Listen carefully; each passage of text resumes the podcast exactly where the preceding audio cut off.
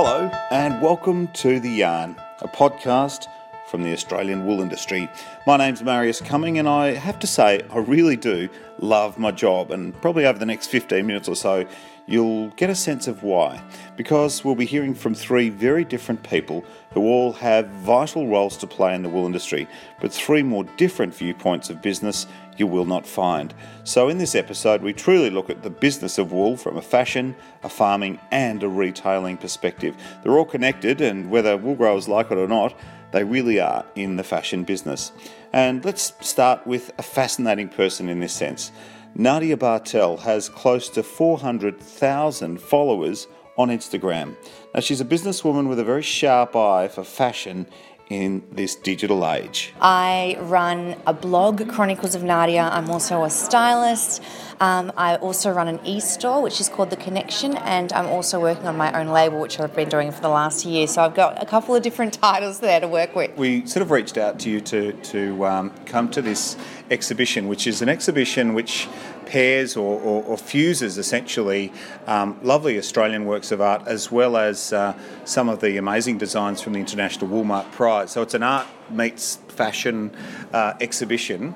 It is a little bit different. What do you make of it as someone with a real eye for fashion? It is absolutely incredible here, I have to say. Um, your curator has done an incredible job of merging, obviously, these incredible artworks with your pieces um, that you've got in, in your archive.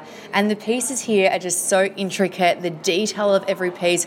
Looking at, I know that every piece needs to have 80% wool, and you look at it and you're like, oh my goodness, like the beautiful detail and the fine um, form of the fabrication of the wall just is incredible. And there's some of my favourite designers on display here. We have Dion Lee, Ellery, Bianca Spender, and the designs are just absolutely breathtaking. So for me, a fashion lover, I've just spent so much time. I think you've noticed me looking through, taking videos of, of all the pieces. So yeah, it's been really incredible. And it's great that it's here in Geelong as well. So I think it's fantastic. What uh, is your connection to fashion and um, what, what is the state of fashion in Australia at the moment?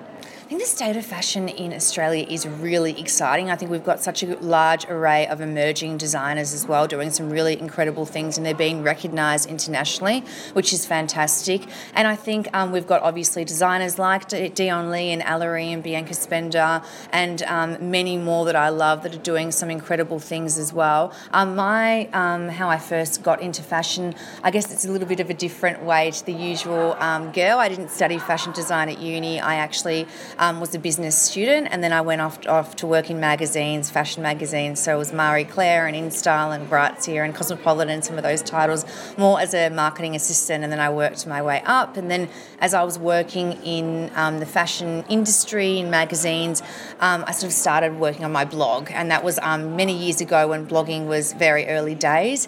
And from doing my blog, it's obviously led me on to, to lots of many different things from there. But yeah, it's just been something that sort of happened quite organically as. But I think for me, I've always got that sort of marketing and business mindset as well with everything I do with fashion. So I really find that quite exciting. And that's when I went on to launch my e store because I really, yeah, find that sort of marketing um, aspect exciting with fashion. So what's uh, what's at your e-store?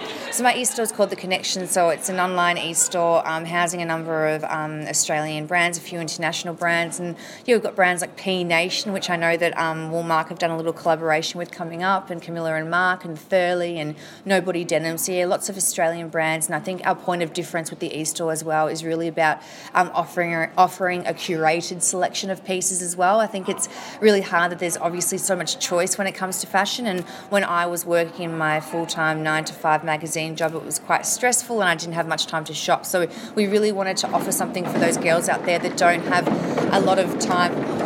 There's sheep up there. Sounds like sheep are running through the National Wool Museum. Anyway, sorry, go on. Um, so yeah, we wanted to offer something that was obviously easy for women to shop and they didn't have to think and they could just sit there. And, and our point of difference is obviously like courier service in, in, in Melbourne and, and great um, service as well. So. so tell us a little bit about what you're expecting tonight and what you saw. I mean, that we are obviously keen to portray wool as a, as a modern fibre and as a versatile fibre. Do you think that is something that is perhaps getting through, or do we still have a fair bit of work to do? Oh, I think definitely. I think 100%. I think it's definitely a modern fibre. I think looking at everything on display here tonight, it's it's very obvious that it is, and I think um, that's the recognition in Australia as well. I think people are really understanding that that um, wool obviously you know it's, it's a fibre out there that obviously keeps you cool it keeps you warm it's biodegradable as well and I think um, yeah it's it's it's making great paths and, and, waves in Australia. It's incredible. What about you into the future? Is there uh, is there a designer wanting to to spring forth here or uh, we- that was why I was really excited to actually come here this evening because since I've been working on my own label for the last year, I've obviously got, um, I look into um, materials a lot because I think the point of difference with my label is I want it to be a big focus on quality and fabrication, and wool is such an incredible product to work with, and I think it's got that high quality um, aspect to it as well. And it's just great using something that comes from the earth, like a natural fibre as well, in comparison to anything that's sort of manufactured as well. So I would be very, very keen to use um, wool, merino wool, in um, some products that we we've designed at the moment. So, yeah, it's very exciting. That's Nadia Bartel. You will find her pretty much everywhere in this digital age. Former wool industry steward Michael Lempriere once said that no one really sells any wool until a consumer buys a woolen garment somewhere in the world. And so creating beautiful garments and marketing those garments is vital. And in a minute, we'll hear from a vital cog in that wool chain. But let's now take a few steps back to where it all begins. On a farm, of course. The digital revolution is making Nadia Bartel's fashion business work, but wool growers in Victoria are this year, for the first time, required to electronically tag every newborn lamb. Now, this is a big change. But have a listen to what Nathan Scott, who's a consultant, had to say about change at a recent UTime forum. One of the, the main questions I like to ask people is whether or not they want to be better. Um, and the resounding answer for every sheep producer that I've spoken to so far is they all want to be better. So the only way they can be better is to change. So that's our challenge. If they, if they want to be better, they have to change. Because change is kind of a negative word for a lot of people and a, a confronting word, but I suppose uh, when you couch it like that, um, it makes sense. Now, for a lot of the sheep producers that you speak to, what aspects of their business are they wanting to change?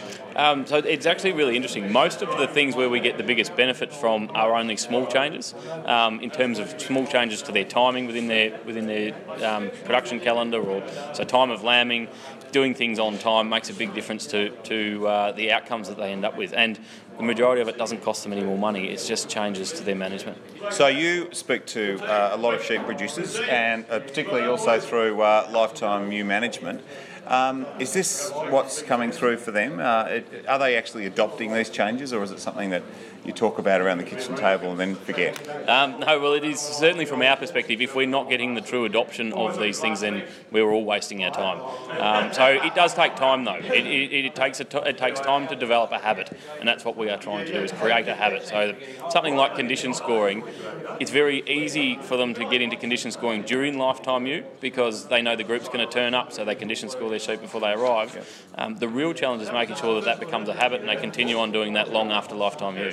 Now you're a you're a you're a technophile. I have to say that that noise in the background is Dave Pethick from West Australia. He's got a very loud voice. I'm just going to plough on. We've got to make farming easier. We've got to make sheep production easier. Uh, these tags require often. Um, a, a, physical recording of, uh, of data, and then that data has to be interpreted. So, how do we make it easier? How do we make the collection of data passive and then the uh, analysis of that data uh, easy. Yeah, so it's a, it's a really good point. The other thing we have to make sure is people are actually going to use the data. Um, and one of the great risks of EID is that it makes it so easy to collect data that people go out and collect everything um, and never use it. So we have to get them using the data as well. So we, we focus heavily on starting with an objective. So whether it's their enterprise objective or their breeding objective, we have to know where someone wants to get to. And then from there, we work our way back. Does EID play any role in helping them achieve that? What are the components that, that they can use that, that EID may be able to contribute to? Um, and then from there, it's keeping it as simple as we possibly can. So the, the two simplest um, pieces of data for people to collect is when they're marking their lambs. When you order your tags, you get a bucket file. And you get a visual number printed on the outside of every tag. So if all you do is record that tag 1 to 402 went into twins, for instance, just write it down in your notebook. You can go back to your bucket file and use that data any time in the next four years to be able to scan an animal's tag and know that it was born as a twin or was born as a single. So it doesn't require us to read any tags to actually do it. We just have to track the numbers going into it. So that sounds like a very simple message. Work out what your plan is and then see if the EID can work towards that. But sorry, I think I cut you off. Yep. So then the other the other thing is from a, a preg scanning point of view, we've now got a lot more preg scanners who can record the data for you automatically. So if they can do that recording against the individual animal automatically, it's a task that you're already doing. It's not adding time, labour, um, any of those things. So those two pieces of data we can essentially capture for free. They're the, that's what we start with is those little wins um, that cost us nothing. There are other things that people might decide, but it has to be aligned to their objective to actually justify spending the money on it. So a couple of a couple of free kicks. Well, Nathan, thank you very much for your uh, presentation today. You certainly energised a lot of people, and uh, dare I say it, you're starting to develop a little bit of a cult following. Um, but uh, thank you very much again, and uh, yeah, it's great days for the sheep industry, isn't it? It is. Thanks for having me. So, with Nathan Scott's digital information collection and Nadia's digital fashion business, we now fill the two in, connecting farm and fashion. Take it away, AWI's Lisa Griplas. I'm here with AWI's country manager for China, Jeff Ma. Welcome back to Australia. Thanks, Lisa. It's great to be here this week. And I understand you've been here with the Chinese publication InStyle and doing a photo shoot for the luxury brand Icicle. Yes. Can you tell me a bit about that? Yes, we bring uh, InStyle magazine uh, and the leading Chinese actress uh, Jiang Shuying to Australia this week. So we went to a Bagani farm uh, on day one. Uh, it's a beautiful historical, you know, farm, and we are shooting a new campaign with InStyle featuring um, the leading Chinese actress for Icicle's 20th anniversary because we developed a very special capsule collection with um, icicles. And uh, they order about 7,000 meters across direct from a Wool Development Center in Nanshan Group. Uh, so, you know, they developed 14 SKUs and they will put on 2,000 tickets and labels to promote this very special merino wool collections in the autumn winter season later this year. And what type of items are included in the collection? Well, it's a very broad selections of uh, innovative pieces from uh, Wool Development Center, including the Optim technology, the Wu denim, so on and so forth. And this is an extension of when Icicle was here in Australia two weeks ago doing their Uh, live cross. Yes, they also uh, send a team of live broadcasting team um, to visit the farm. They also came around in AWI's headquarters to interview our CEO Stuart McCullough and other people talking about the latest development of AWI in terms of product development and market promotions.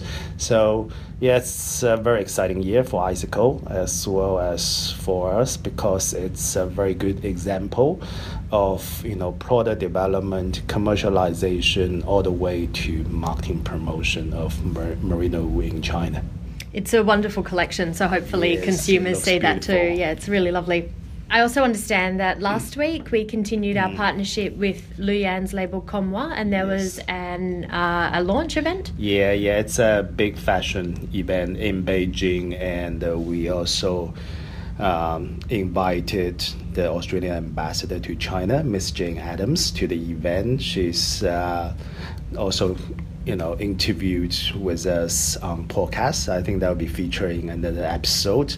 So it's a great event, great partnership, and we have very different strategies uh, to work with commercial brands like Icicle, and we also have a strategy to work with um, emerging young designers like Comme Moi. Uh, because I think they target to very different demographics. Uh, for those young designer brands, um, they're really talking to the young millennials who's you know developing a very unique, different tastes and they want more personalization while brands like icicle or JNBY you know they are everyday wear um, you know for more for the mass uh, consumers And are there any other exciting projects coming up in China yes, which you can yes. tell us about? October will be really busy, and uh, we will partner with one of the Woolmark Gold weavers from um, UK to do an event in Shanghai. And uh, in the same week, we will bring the IWP's regional finals. Uh, 12 pieces to Shanghai and first of its kind and will you know organize a uh, exhibition event in Shanghai Fashion Week followed by uh, two days uh, forums um, in Shanghai and we will invite the students and young designers to attend the event so it will be very busy in October Very busy indeed. Um, we look forward to hearing about that event. Thanks Lisa Thank you for joining us on the yarn. Well done, Lisa Griplas. So there it is. We have digitally connected farm, retailing, marketing, and fashion in this episode of The Yarn. Hope you enjoyed it. From me, Marius Cuming. I look forward to catching you soon.